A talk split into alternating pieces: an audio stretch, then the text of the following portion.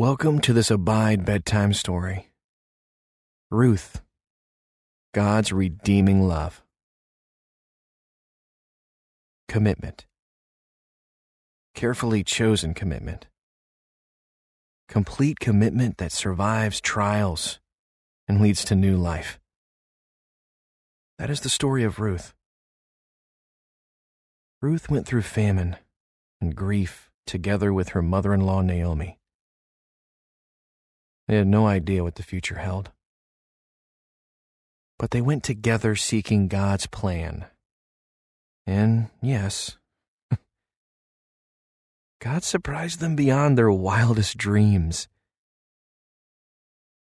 Let their faith through trials inspire you to trust God for everything you need.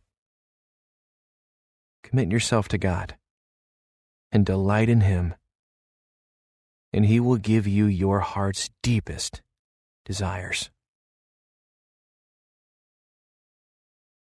Before we start our story, which will lead you into deep and restful sleep in the presence of God, bring anything that feels unresolved relationships, projects, or decisions and commit them to God receive this same blessing that Ruth received. May the Lord, the God of Israel, under whose wings you have come to take refuge, reward you fully for what you have done.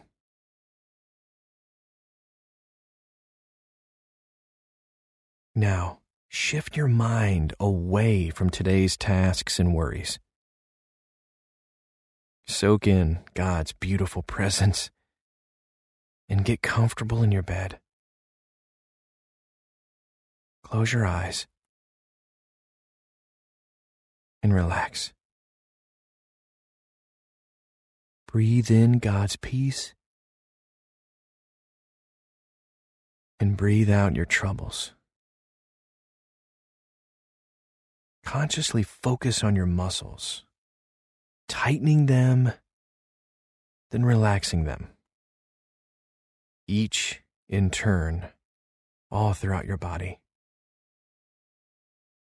Keep breathing slowly and steadily as you listen to my voice. Drift off. You fall asleep before I finish, all the better. God is present while you dream, too. Let me lead you in prayer. Dear God, fill my heart and mind fresh with your presence and your peace. As I sleep, may your Holy Spirit guide my dreams. Give me abundant provision and blessing, just as you gave Ruth and Naomi while they traveled during a famine. You were faithful to them, and I believe you are faithful to me as well. Thank you that your provision is always way more beautiful and abundant than I expect. Now, renew me as I rest in you Fill me with trust, Lord. Bring me joy and strength for tomorrow. Amen. Imagine now the world that Ruth saw. You step outside your door and look out across the dry brown fields around your home. Your grain plants have died. You have no food left in your pantry and nothing to harvest this year. Breathe in slowly and feel your stomach expand. You feel empty in other ways too.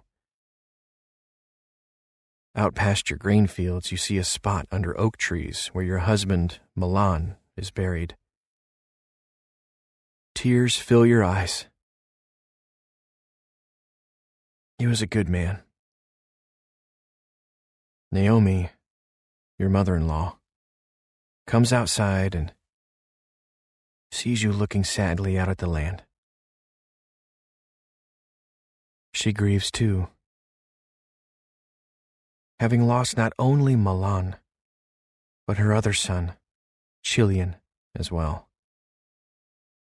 And some years before that, her own husband, Elimelech, had passed away. There's nothing left for her here. And she wants to go back to her homeland. Still, she wants nothing but the best for you See Naomi smile at you. And speak this blessing over you. May the Lord show you kindness. May He help you find rest in another home.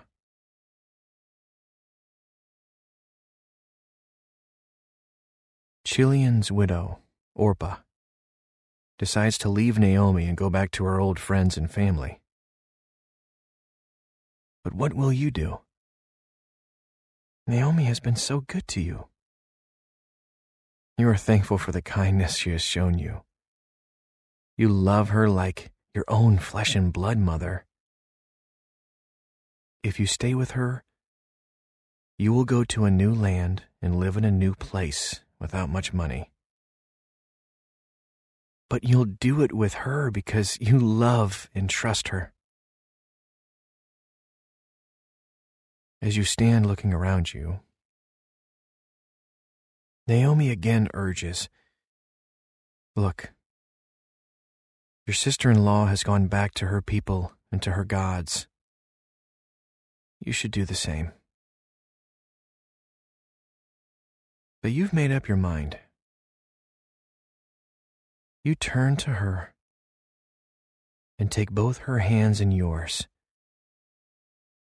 They are wrinkled and worn, hands that have known hard work and despair, yet have shown you tender mercy.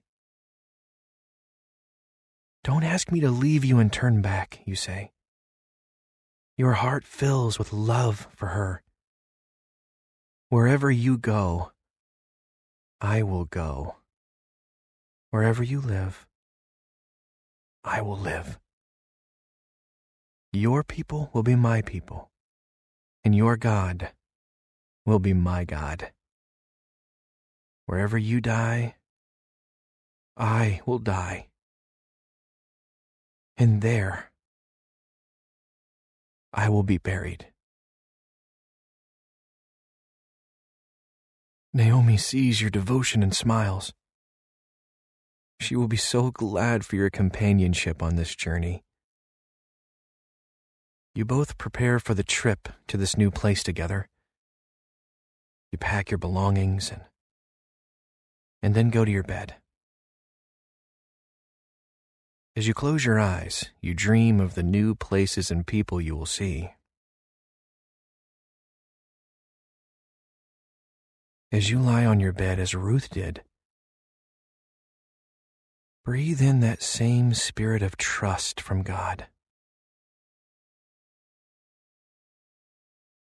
Breathe out and release your worries. Breathe in and let the Holy Spirit fill you with faith. Rest now in God's arms.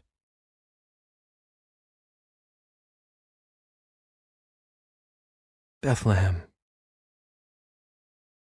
That is the name of this new town to which Naomi has led you. It's small, but that's fine with you. Fewer people to get to know. When you and Naomi arrive, the people there wonder Is this Naomi? She's been gone so long. Your mother in law, being sad at her trials, says to them, Do not call me Naomi. Call me Mara, for the Almighty has dealt very bitterly with me. I went away full, and the Lord has brought me back empty. Why call me Naomi? When the Lord has testified against me and the Almighty has brought calamity upon me. You shake your head and smile at the memory. Naomi, you refuse to call her bitter, which is what Mara means, is taking a bit more time to realize God's faithfulness to her. You take off the cloth, covering her head, shake it out, and then rewrap it across her forehead. The hot sun beats down on you this morning. But you can't have been happier. You stand in a field thick with grain. Your morning's work has ended you up in the fields of a wealthy man named Boaz. As you walk behind his harvesters, humming a song of God's faithfulness that you learned from Naomi,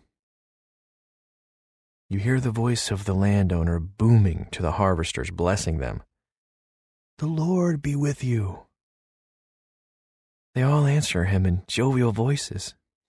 The Lord bless you. Your, your cheeks flush. His deep baritone reminds you of your late husband, Mahlon. Secretly, you long for a strong and kind companion. Embarrassed by your thoughts, you glue your eyes to the ground. You overhear the man. Boaz. Quiz a foreman. Who does that young woman belong to? The foreman speaks softly, and you can't hear his reply. Your heart beats more quickly as Boaz approaches. Would he despise you because you're a foreign woman? But Boaz speaks gently to you. Now listen, my daughter. Do not go to glean in another field or leave this one, but keep close to my young women let your eyes be on the field that they are reaping, and go after them. Have I not charged the young men not to touch you? And when you are thirsty, go to the vessels and drink what the young men have drawn. You are so astounded by this that you fall on your face, bowing to the ground, and say to him, why have I found favor in your eyes that you should take notice of me, since I am a foreigner? But Boaz answers you so kindly. All that you have done for your mother in law since the death of your husband has been fully told to me, and how you left your father and mother in your native land and came to a people that you did not know before. He reaches down and pulls you from the ground to stand before him. And he says, The Lord repay you for what you have done, and a full reward be given you by the Lord, the God of Israel, under whose wings you have come to take refuge. Tears fill your eyes at his words. I have found favor in your eyes, my Lord, you say to him. For you have comforted me and spoken kindly to your servant, though I am not one of your servants. You look into his eyes. They are a warm brown, dancing with merriment. At the midday meal, Boaz tells you, Come over here, have some bread and dip it in the wine. You feel him watching as you take a piece of bread and dip it in the wine. You eat all you want and try not to blush. You didn't realize how hungry you were.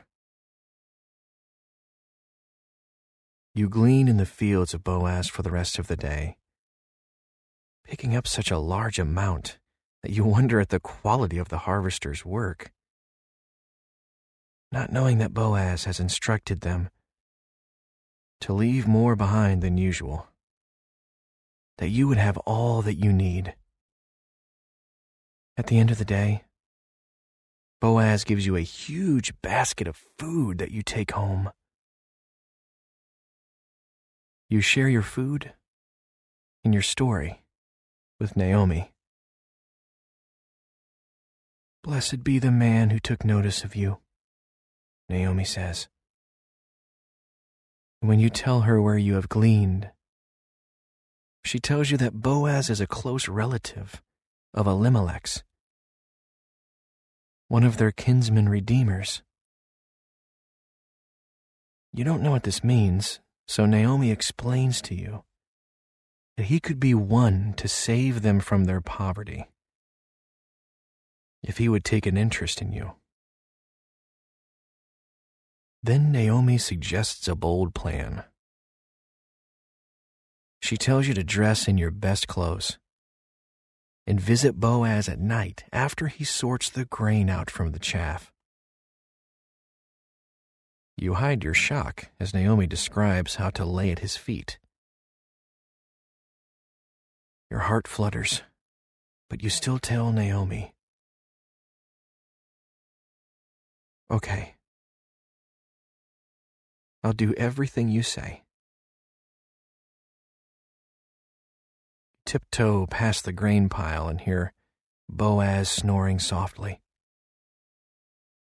You lie down quietly by his feet. In the darkness, you fully trust in God's plan for you. At midnight, Boaz wakes you up. You gather all your courage and ask him to give you his cover of protection as your family redeemer.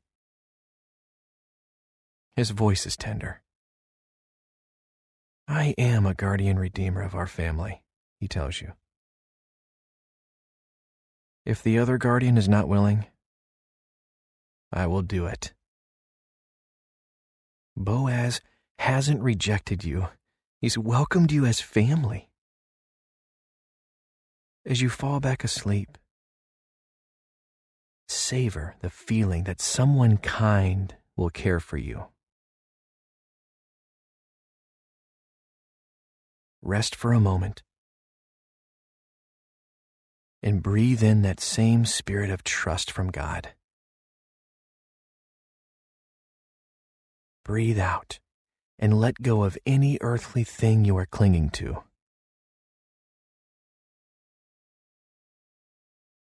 The next morning, you go with Boaz to the town gate, surrounded by a crowd of witnesses, neighbors. He commits himself to you.